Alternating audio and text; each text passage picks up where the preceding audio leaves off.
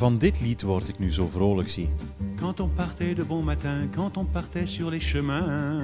Heerlijk, op weg naar de Tour. A bicyclette. Nous étions quelques bons copains. Y avait Fernand, y avait Firmin, y avait Francis et Sébastien.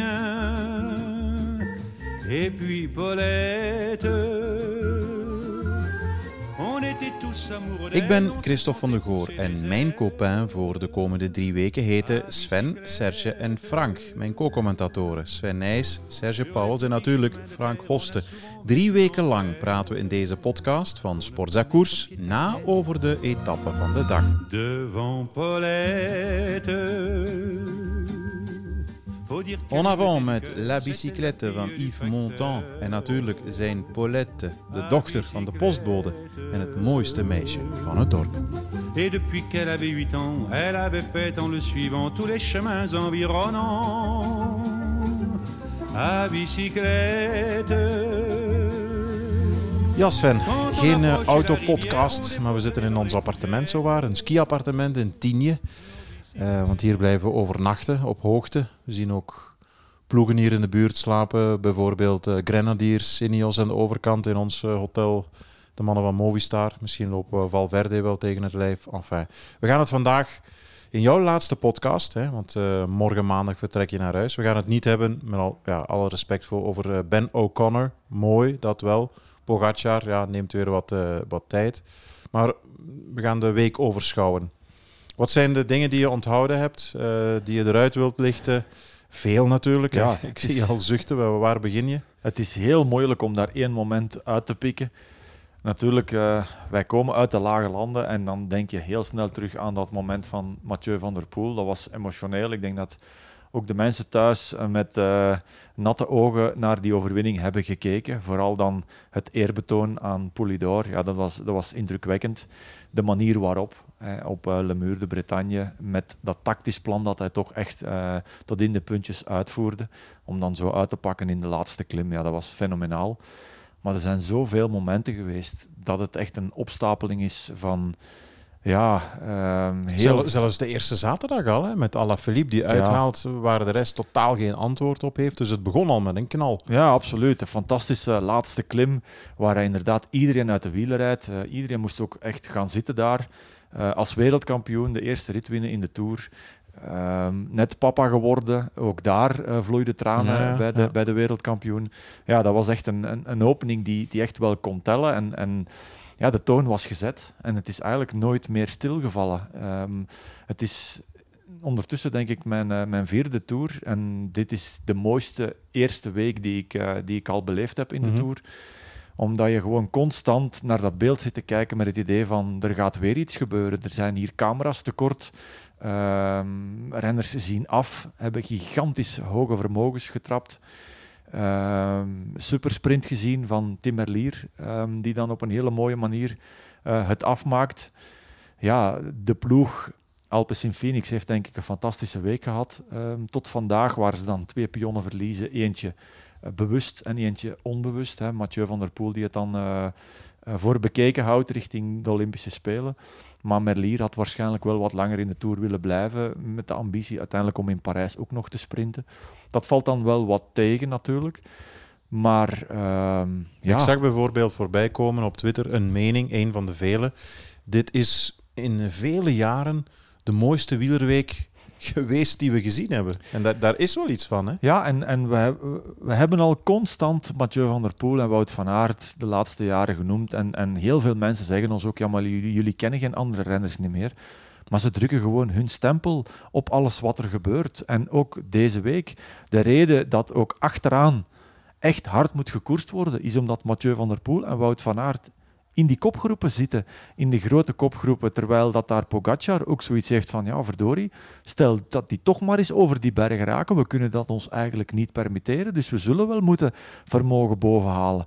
Ze hebben eigenlijk heel die week gedomineerd. Van Aert heeft tot vanmorgen op positie 2 gestaan in de Tour. Ja, het is ongelooflijk dat die crossers van zoveel jaar geleden, ze zijn het natuurlijk nog altijd, maar dat die ook vandaag gewoon de eerste week van de Tour hebben gedomineerd. Ja. Van de ene emotie in de andere, van het openingsweekend naar de valpartijen in Pontivy, op maandag. Daar eigenlijk al de uitschakeling van Thomas en Roglic. We waren amper 3 dagen ver. En ook dat cliché klopt weer. Hè? Iedere tour opnieuw is er wel iemand die in de openingsweek door stress, door valpartijen uitvalt. Maar dit jaar zijn het er wel heel veel. Zelfs op die manier dat je na een paar dagen kon zeggen van oei, wie kan hier nog recht staan en opstaan om wat weerstand te bieden? Ja, dat klopt. Hè. De ene valpartij is natuurlijk niet gebeurd doordat er te veel stress was in het peloton. Het had vooral te maken met het feit dat er natuurlijk in het publiek een fout is gemaakt. Iets te weinig concentratie op de renners, meer met haarzelf bezig. Dat is jammer en daar is natuurlijk heel veel schade berokkend in het peloton. En dan daarna was het wel de stress, smallere wegen richting die finale die toch wel in het begin van de Tour altijd een grote impact heeft. Hè. Heel snel willen winnen. Iedereen is fris, iedereen is met volle moed. Heeft het idee dat hij een kans maakt. Ja, dan krijg je natuurlijk dat. En dat is natuurlijk niet nieuw, dat zien we heel vaak. Maar we missen hier nu, na een week, wel een aantal sterke pionnen die, ik zeg niet, nu ook in geel hadden kunnen staan, maar wel langer weerwerk hadden kunnen bieden richting Pogacar. Vooral Roglic is jammer. Hè? Als je kijkt naar de Ronde van het Baskenland, waar ze samen zij aan zij hebben gereden. En eigenlijk, dat was ook symbolisch hier in de eerste etappe van de Tour, het openingsweekend. Ze vroerden elkaar van geen los, elkaar van geen vin. Hè? Zelfs op die eerste helling in Landerneau zag je vanuit de helikopter, de ene gaat, de andere was daar als een schaduw. De ene heeft uitgehaald in Tirreno, de andere in Parijs-Nice. En dat is zo jammer, omdat we nooit zullen weten wat had deze Roglic kunnen doen tegen Pogacar. Dat gaan we nooit weten. En op papier was hij in mijn ogen ook de belangrijkste persoon die uiteindelijk, als er een aanval van Pogacar zou komen, nog een antwoord zou hebben. De andere in veel mindere mate. Je moet natuurlijk Ineos Grenadiers wel met respect behandelen. Ze hadden een aantal heel sterke pionnen met Carapaz, met Thomas, die nu eigenlijk een klein beetje herrijst, ongelooflijk, na toch wel de zware klap van gisteren, waar hij heel veel tijd verliest. Maar vandaag doet hij berenwerk tot op een paar kilometer van de finish. Dus zet Thomas er ook nog maar bij. Maar ja, Roglic is echt doodzonde. Al die opofferingen op hoogte, weg van de familie. Vorig jaar dan uiteindelijk de Tour verloren. Wel op een eerlijke manier natuurlijk. Hè. Pogacar was gewoon beter in die tijdrit. Maar je wil dan weer wraak, je wil je tonen. En het is door omstandigheden niet gebeurd. En dat is ook koers. En dat is soms keihard. Ja, het klinkt gek, mijn volgende vraag. Namelijk afscheid nemen van een generatie 30-plussers. In het geval van Thomas, die heel goede dingen liet zien, bijvoorbeeld in Catalonië, dat in het voorjaar ook. Zelfs een Bradley Wiggins zei van, dit wordt weer zijn jaar. Hij is zo goed op dreef, alert aan het koersen. 30 plus, heeft zijn toeroverwinning gehad. Toen volgevreten, nu opnieuw heel mager, dus dat stond goed. Roglic, dingen proberen anders te doen dan vorig jaar om opnieuw voor die overwinning te gaan. Maar dat zijn mannen die bijna 10 jaar verschillen met wat nu aan de top staat.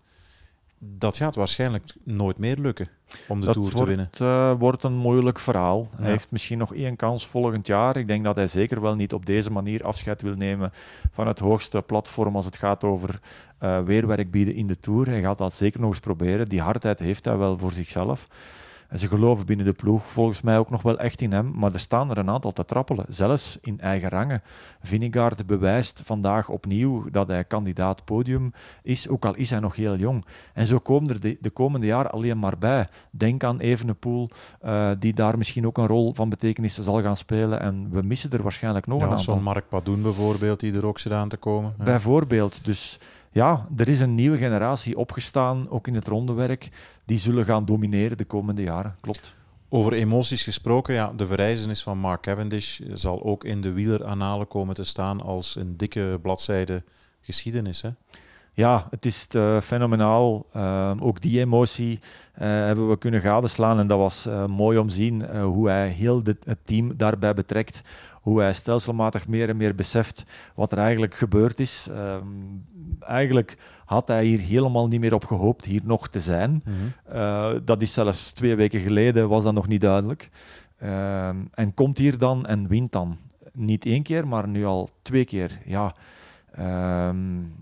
dat is is bijna het record van Eddy Merckx, zeggen we dan.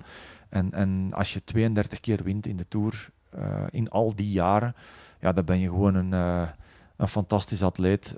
Dan heb je gewoon niet alleen heel veel talent, explosief talent, maar dan heb je ook een karakter om ook door die moeilijke periode heen te gaan. En wat hem vooral nu typeert is dat hij knokt en vecht om ook nu binnen tijd hier in Tignes te arriveren. 2 minuutjes over, als ik me niet vergis. Maar dat typeert ook gewoon dat hij in goede conditie is. Want hier sneuvelen jongens die in principe veel beter bergop rijden als hij. Uiteraard, hij is omringd, maar je moet hier wel naar boven. En hij heeft het soms in zijn betere jaren wel eens moeilijk gehad in de bergen. En nu, op zijn leeftijd, toont hij hier gewoon een karakter en heeft hij een plezier aan het afzien in de kou bij 2 graden, wat ik nog meer bewonder misschien wel dan die ritzegers. Ja, een enorme wilskracht ook, omdat hij voelt dat nog een extra stunt mogelijk is. Hè. En Sagan bijvoorbeeld, ja, is bijna onzichtbaar in de strijd voor dat groen. Colbrelli wordt een gevaarlijke kandidaat. Kan ook heel goed bergop, want die wordt vandaag in de zware Alpe-etappe koninginrit, bij manier van spreken, wordt die derde, uitroepteken. Maar toch, hij voelt dat er iets mogelijk is en gaat daardoor en daarvoor ook tot het uiterste. Ja, draagt groen, hè. En ja. Dat wil je natuurlijk zo lang mogelijk ook wel met je meenemen. Heeft dat natuurlijk in het verleden al eens gedaan. Maar ja, we mogen niet onderschatten, natuurlijk de weersomstandigheden geven een extra pigment, maar we mogen niet onderschatten dat de Pyreneeën er ook nog moeten aankomen. Je hebt dan ook nog de Mont Ventoux. Dus Cavendish heeft nog wel wat watertjes te doorzwemmen, figuurlijk dan. Maar hij is goed op weg en laat hem doen, zou ik zeggen. Er gaan nog sprints aankomen. Een van de rappenmannen is er al niet meer bij met Merlier. Ja. Dat was toch, denk ik, na het uitvallen van Ewan, zijn zwaarste concurrent, als het echt aankomt op sprintkwaliteit. Zelfs voor de Tour hebben we dat al gezien. Dus ja, de kansen voor hem, als hij dit overleeft en goed herstelt, worden alleen maar groter. Zo is het, hè. Hij gaat heel veel dikke punten pakken. Bijvoorbeeld in Nîmes en in Carcassonne, als het daar op sprinten aankomt. Of Libourne, op 2 na laatste dag. Dus daar zijn de dikke vissen te pakken. En zoals je zegt, geen Ewan, geen Tim Merlier. Demar is ook niet zichzelf. Dus ja. Demar is buiten tijd. Buiten tijd zelfs, voilà. Pogacar is buiten tijd. Dus ja. we moeten het nog eens allemaal goed bekijken. Maar er zijn een aantal jongens vandaag gewoon gesneuveld die zelfs de laatste hier op 1,5 uur is binnengekomen. Ja. Vorig jaar 2 ritoverwinningen met een superieure Wout van Aert. Nu hebben we 2 Belgische ritoverwinningen, 2 verschillende in 1 week tijd met Dylan Teuns en Tim Merlier. Dat is ook ooit anders geweest. Ja, hè? We mogen de overwinning van Teuns zeker niet minimaliseren. Nee, absoluut niet. De kwaliteit van zijn inspanning gisteren, die was heel hoog met het aanstormende snelheid van Pogacar. Gelukkig wist hij niet echt heel goed hoe kort hij heeft gezeten, want 12 seconden op de top van de laatste klim. Niet evident, maar hij blijft cool, maakt geen fouten in die druk naar voren, in die afdaling op die gladde wegen en heeft gewoon zijn inspanning perfect ingedeeld. En vandaag zit hij dan opnieuw in die vroege vlucht. Dat typeert gewoon en dat toont gewoon dat hij heel goed herstelt. Ik had het misschien niet gedaan, want er komt straks een Ventoux aan. En met zijn capaciteiten vandaag moet hij in staat zijn om dat nog eens te herhalen als het bergop gaat. Want als je vandaag zo goed herstelt na die inspanning van gisteren, ja, dan beschik je over superbenen. Ja, dan zit er nog wel meer in de tank, hè? Goed, jij verlaat de Tour, 1 week hier geweest. Sta je nog te kijken na toch een aantal edities van het circus? Want dit leek dit jaar opnieuw op een normaal circus. Veel volk, veel meer volgers opnieuw. Of gaat het ook wennen? Het circus en de drukte daar rond, ça va, dat heb ik ondertussen wel onder de knie. En weet ik wel hoe het eraan toe gaat. Maar het niveau van de wedstrijd, de hardheid. Je wordt toch iedere keer opnieuw met de neus op de feiten gedrukt dat de Tour met heel weinig andere dingen te vergelijken is. Nou ja. Als je hier ziet vandaag, ik ben ook echt bewust blijven wachten tot als de laatste renner hier is binnengekomen, ook al was hij buiten tijd. Mijn grootste respect voor die mannen die toch knokken om de streep te halen.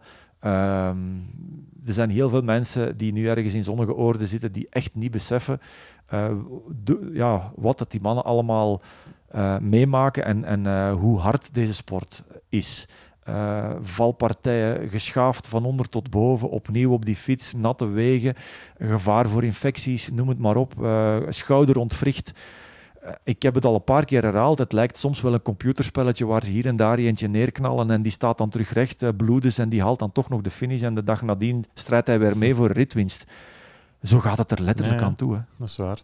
Morgenochtend zetten we jou op de trein, de TGV in Valence, richting België. Dan ben je rond hoe laat thuis? 6 uur? 7 uur denk ik dat ik ongeveer in Brussel ben. Dus heel snel naar Vlaams-Brabant, want op dinsdag, ze beginnen eigenlijk al morgen, op maandag. Maar er staan 140 jonge kindjes op mij te wachten die off-road kamp zullen bijwonen. Ja. En wie weet komt daar ooit een nieuwe Dylan Teuns uit. Of een nieuwe Sven Nys natuurlijk, dat kan ook. Dat zou ook kunnen. En welke leeftijdscategorieën zijn dat? Vanaf welke leeftijd? Tussen 6 en 14 jaar. Tot 14. Dus daar zitten al jongens tussen, of meisjes, die toch al koers rijden dan? Of? 14 jaar is zeker ook 7, 8, 9 jaar, minime aspiranten. Maar bij 14-jarigen en degenen die de afgelopen jaren al zijn geweest, zie je nu wel al een aantal jongens en meisjes die al wat overwinningen beginnen pakken. En dat is natuurlijk heel fijn. Ook al heb je daar maar 1% je steentje kunnen bijdragen, daar dient deze academie voor een stuk wel voor. Zie jij meteen als iemand, ik zeg maar wat, een 7-jarige op de fiets kruipt van, ja, die heeft het. Zie je dat heel snel? Stuurtechnisch, hè? Dus echt wel die vaardigheden, het heel snel oppikken als je iets voordoet, dat zie je onmiddellijk. Maar natuurlijk heb je dan ook te maken op oudere leeftijd met de fysieke capaciteiten. Heeft hij een grote motor? Is dat echt iemand die uiteindelijk een sprinter zal worden of een duur atleet? Je kan het een klein beetje zien, maar er is zo'n lange weg af te leggen vooraleer ze daar zijn waar we hier vandaag in de Tour aanwezig zijn bijvoorbeeld, of in Léger op het mountainbike en zo verder. Dat alles ook echt wel moet meezitten. En velen beginnen eraan, maar het is voor heel weinigen weggelegd om uiteindelijk dit doel te bereiken. Die beroemde trap, hè, die we kennen eigenlijk op het crossparcours van de Balenberg, van jou en van je zoon Thibaut, die langs de zijkanten daar naar boven vliegen, de trappen niet nemen. Hoeveel mensen kunnen dat eigenlijk? Niet heel veel, maar ondertussen zijn er een aantal gasten van 10 jaar die het ons nadoen. Echt? Dus het wordt gekopieerd, het wordt nagedaan, de glinstering staat in hun ogen. Van 10 jaar al? Ja. Die dat kunnen, want je moet en snelheid hebben en je moet zorgen dat je velgen niet tegen die trap komen, want anders val je gewoon aan de binnenkant. Het heeft toch voor een groot stuk te maken met de juiste timing, het schakelen op de juiste moment en je balans, je evenwicht. En die kinderen, je staat ervan versteld hoe snel ze zoiets onder de knie hebben. Moet je halverwege die trap nog schakelen? Of... Nee, je moet echt het moment van schakelen voor de trap, en dan de buitenkant nemen. Ja, klopt. Dus er komen heel veel facetten bij kijken, maar kinderen leren heel snel. Ja, en als ik zoiets zie, dan ga ik met een big smile 's avonds naar huis en dan is mijn dag geslaagd. Dat is wel straf toch eigenlijk, want dat is toch lange tijd alleen voorbehouden geweest voor de echte specialisten. Familie Nys, zeg maar. En mama's en papa's staan daarop te kijken, die dan zelf ook nog wel soms heel fanatiek fietsen.